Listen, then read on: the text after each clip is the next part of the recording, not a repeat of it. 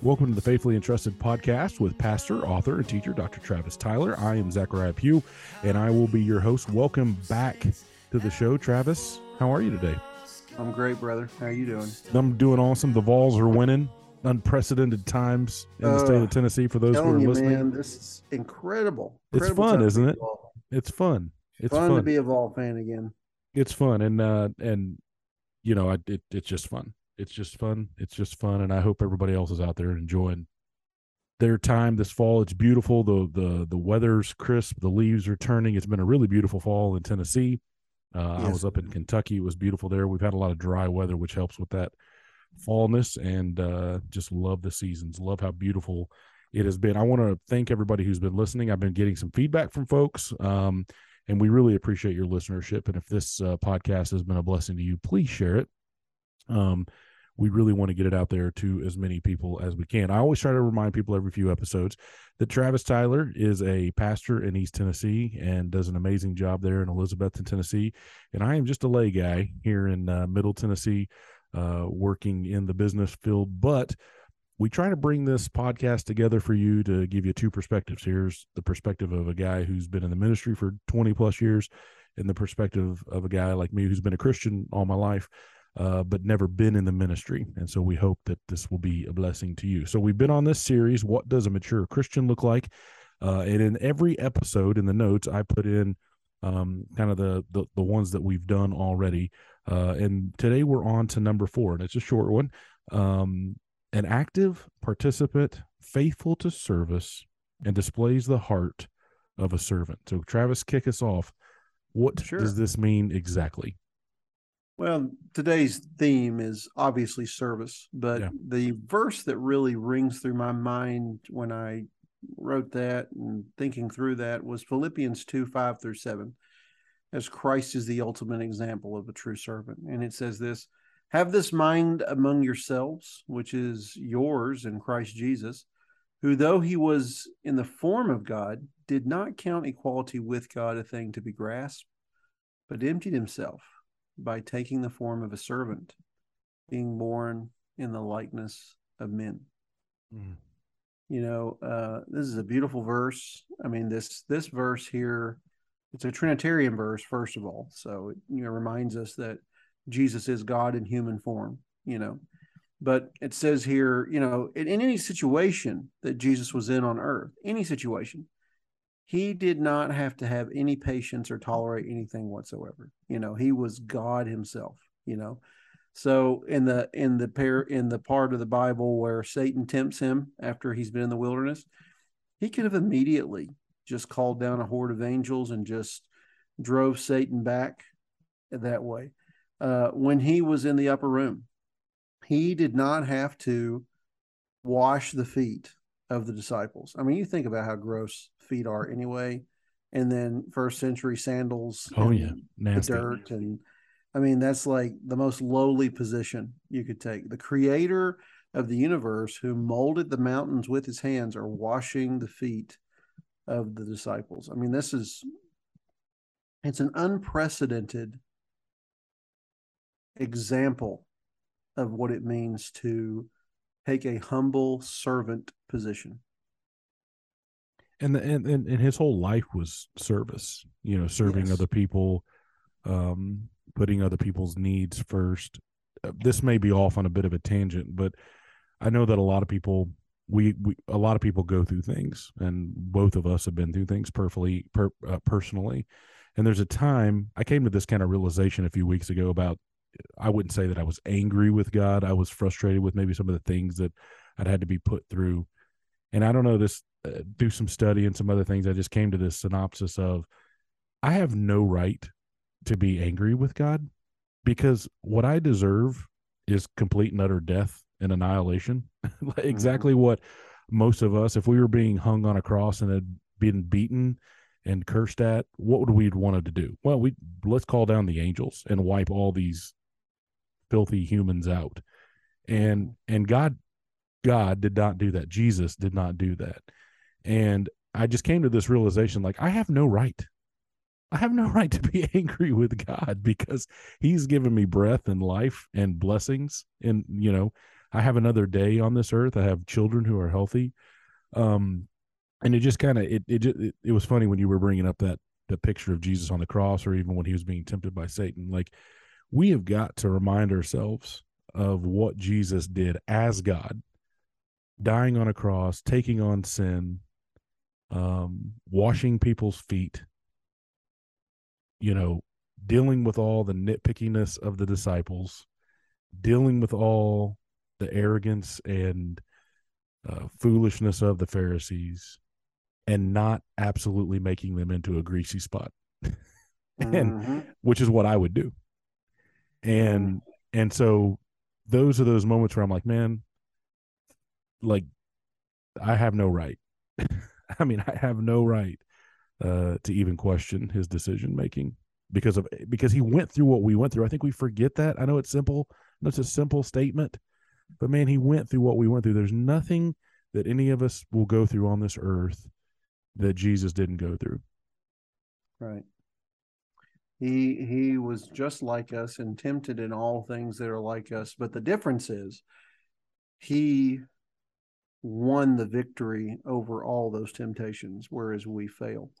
But you know, I, I think that um, I'd like to draw the conversation here down to some specific applications, I guess. Right. Yeah. So absolutely. So where where are some places that we can serve? That would be a good question as Christians. And what what does you know what does it mean to serve you know other people? That would be a couple of questions that I would I would draw us to. So let's start with this. Where are some places that we can serve? Well, I mean, we can serve in our church. Yes. Um, we can serve our pastors. We can serve.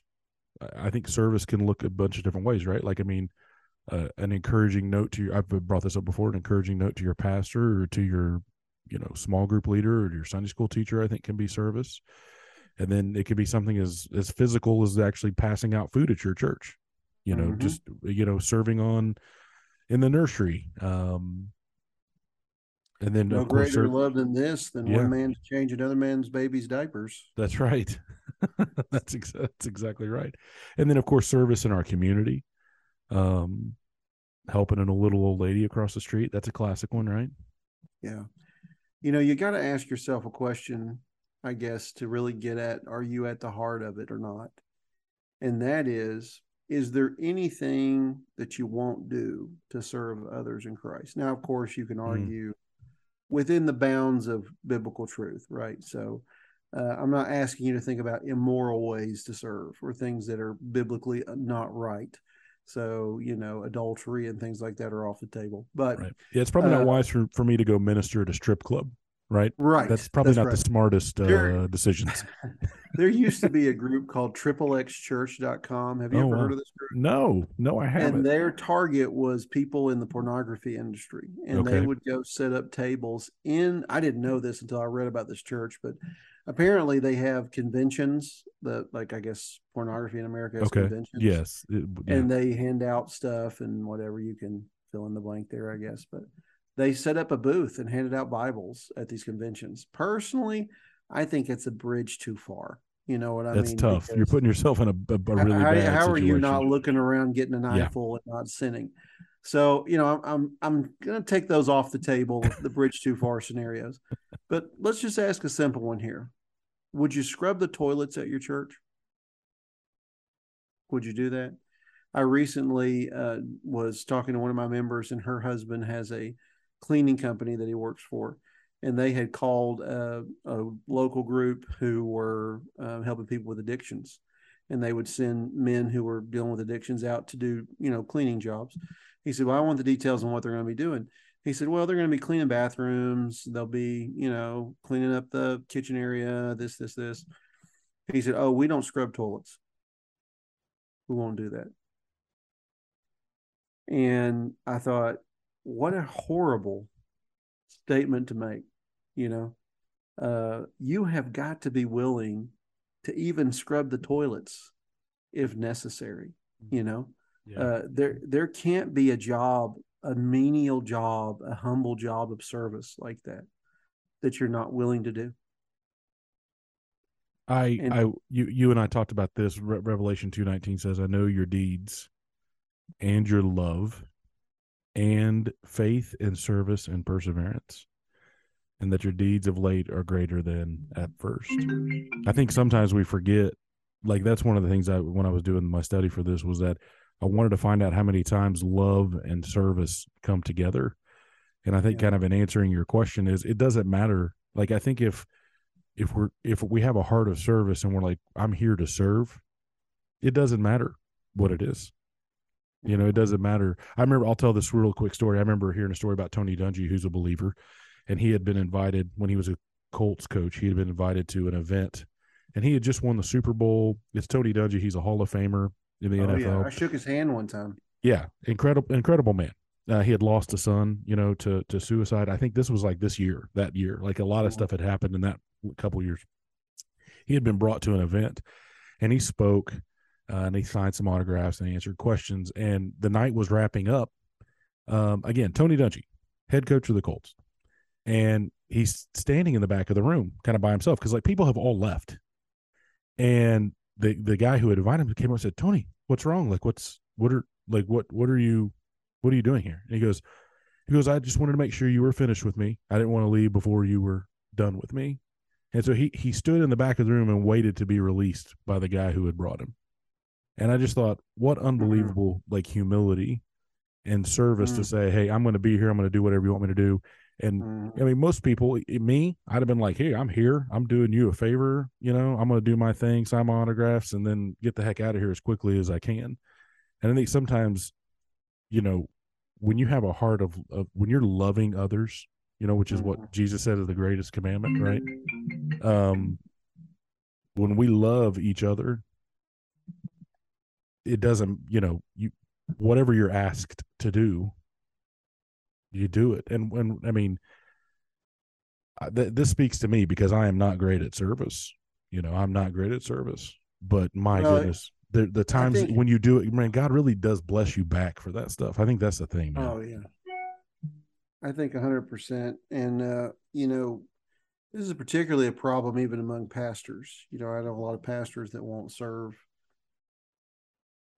Not necessarily churches. Well, I, I have heard pastors say things like, I will never serve an established church. I will only plant churches. And I'm not sure about that attitude and the heart behind that. I've heard pastors say, I will only serve established churches. I won't serve church plants. And Mhm. again, I wonder about the heart behind that.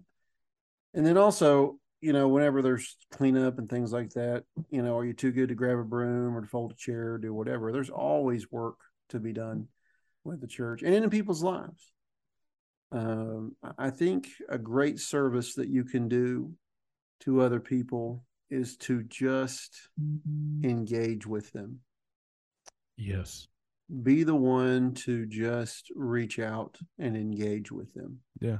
Because there's a lot of people that are just sitting back and waiting, and they're not going to engage. They're not going to serve that way for whatever reason. Maybe they're introverted, maybe they're selfish and self centered. There could be a lot of reasons why people won't reach out. Um, and so I think engaging people is critical in service you know, call, text, and there's so many ways to do that now.